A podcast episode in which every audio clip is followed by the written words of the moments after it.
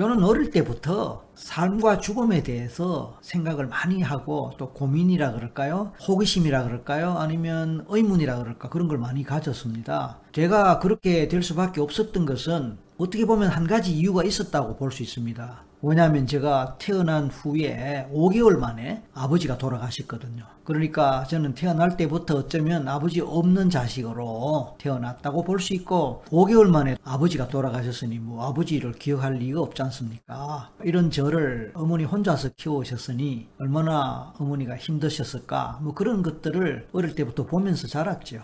물론 어릴 때는 철이 없으니까 뭐 그런 것을 제대로 이해하지는 못했지만 그래도 주변의 사람들 친척분들은 늘 저를 보면은 어머니 고생하신다는 얘기를 하니까 그게 저한테 박혔고 또 실제로 봐도 그렇고 다른 집에는 엄마 아빠 다 함께 하면서 또 돈도 같이 번다거나 아니면 아빠가 돈을 벌어오면 엄마가 집에서 살림 살고 이런 상황이었는데 제가 봤을 때 우리 엄마는 늘 돈 벌고 살림하고 뭐 이러느라고 정신없는 정말로 바쁘고 힘든 삶을 사는 것만 보았기 때문에 엄마가 남들과는 달리 고생한다 이런 생각은 저는 물론 했었지요. 그 고생에 대한 이야기는 나중에 제가 성장하고 철이 들고 결혼하고 자식 낳아서 길러 보니까 또 더 새로운 마음으로 와닿았고 막연하게 머리로 이해하는 것이 아니고 가슴으로 이해하고 어머니에 대해서 불쌍하게 생각하고 정말 안타깝게 여기는 그런 마음들 나중엔 더 크게 생겼지만 말입니다.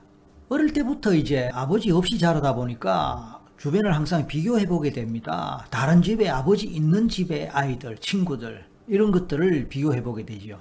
그러니까 저로서는 다른 집과 다른 우리 집의 환경이나 또는 상황을 비교하면서 왜 우리는 이렇게 살아야 되느냐? 나는 왜 이런 집에서 태어났을까? 우리 아버지는 왜 그렇게 일찍 세상을 떠났을까? 나는 왜 그런 아버지 밑에서 아버지 없이 자라야 되는 그런 운명으로 태어났을까?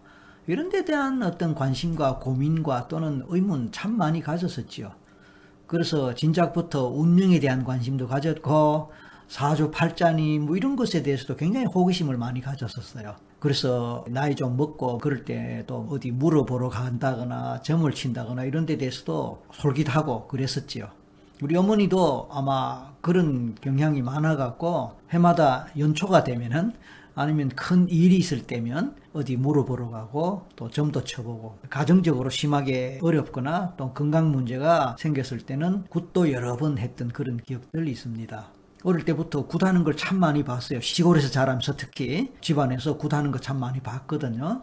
우리 어머니가 또 사실은 힘든 병에 걸렸었어요. 제 사춘기 때. 그래서 그것 때문에도 굿을 여러 번 했던 기억도 있고요. 그래서 이런 등등의 경험들이 총체적으로 저에게는 인간 자체에 대해서, 내면 세계에 대해서, 마음에 대해서, 정신 세계에 대해서, 영혼에 대해서, 삶과 죽음의 문제에 대해서 관심을 가질 수밖에 없었어요. 근데 저는 당황상 어릴 때부터 교회를 다녔어요. 초등학교 입학 전의 시기 때부터 교회를 다녔습니다. 저는 시골에서 태어났지만 대여섯 살 때 대도시 대구로 이사를 왔고 그래서 대구에서 살았습니다. 우리 어머니가 자식을 키우려면은 시골에서 아무것도 할 수 있는 게 없으니까 도시로 가서 뭐 막리를 하거나 장사를 해서라도 도시로 가야 된다 이렇게 생각을 하셨고 또 그래야 아이를 국민학교라도 졸업시킬 수 있다 이런 마음으로 도시로 이사를 했다는 얘기를 어, 저는 들은 기억이 납니다. 뭐 저는 저 혼자만이 아니고 사실은 4살 위에 누나도 있었기 때문에 우리 어머니 혼자서 두 남매를 키워야 되는 그 고통과 난관이 아주 컸었겠지요. 그래서 우리 어머니는 제가 기억하는 가장 초기 기억 때부터의 기억이 뭐냐면은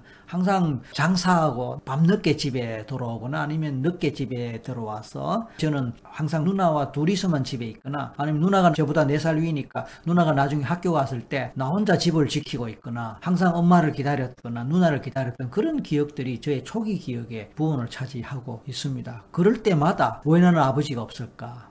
왜 아버지는 일찍 돌아가셨을까? 뭐 이런 생각도 할 수밖에 없지요. 그 다음에 아버지는 지금 어디 계실까? 죽음 이후에 저성이라는 것, 그것은 또 무엇일까? 어떤 것일까? 이런 관심들, 또 생각들, 이런 것들에 대한 의문을 품고 살았는데, 그래도 교회를 다녔기 때문에 성경적으로 또는 기독교적으로 또 목사님의 설교를 통해서 목사님의 가르침을 통해서 기독교적으로 또는 성경적으로 이해하고 해석하고 받아들이는 그쪽으로 저는 적응을 하고 살았다고 볼 수 있습니다. 그래서 이런 저런 것들을 한편으로는 호기심과 궁금증을 갖고 접근하면서도 또 한편으로는 미신으로 생각하고 또 이것은 비성서적이고 비기독교적이다. 따라서 이것은 나쁜 거다. 그러면서 사탄의 어떤 그런 것이다라는 식으로 또 부정적으로 보는 그런 양가 감정을 늘 마음에 품고 살았죠. 그러다가 우리 어머니가 아주 그 의학적으로는 해결되기 어려운 어떤 병에 걸리면서 구슬하고 또 영매를 만나는 그런 경험을 하게 되었습니다. 그 가운데 영적 어떤 현상을 보고 경험하면서 심각하게 영적 차원에 대해서 관심을 갖고 앞으로 이쪽으로 공부를 해야겠다라는 막연한 생각을 그런 마음을 갖게 되었던 것 같아요. 그게 제 사춘기 때입니다.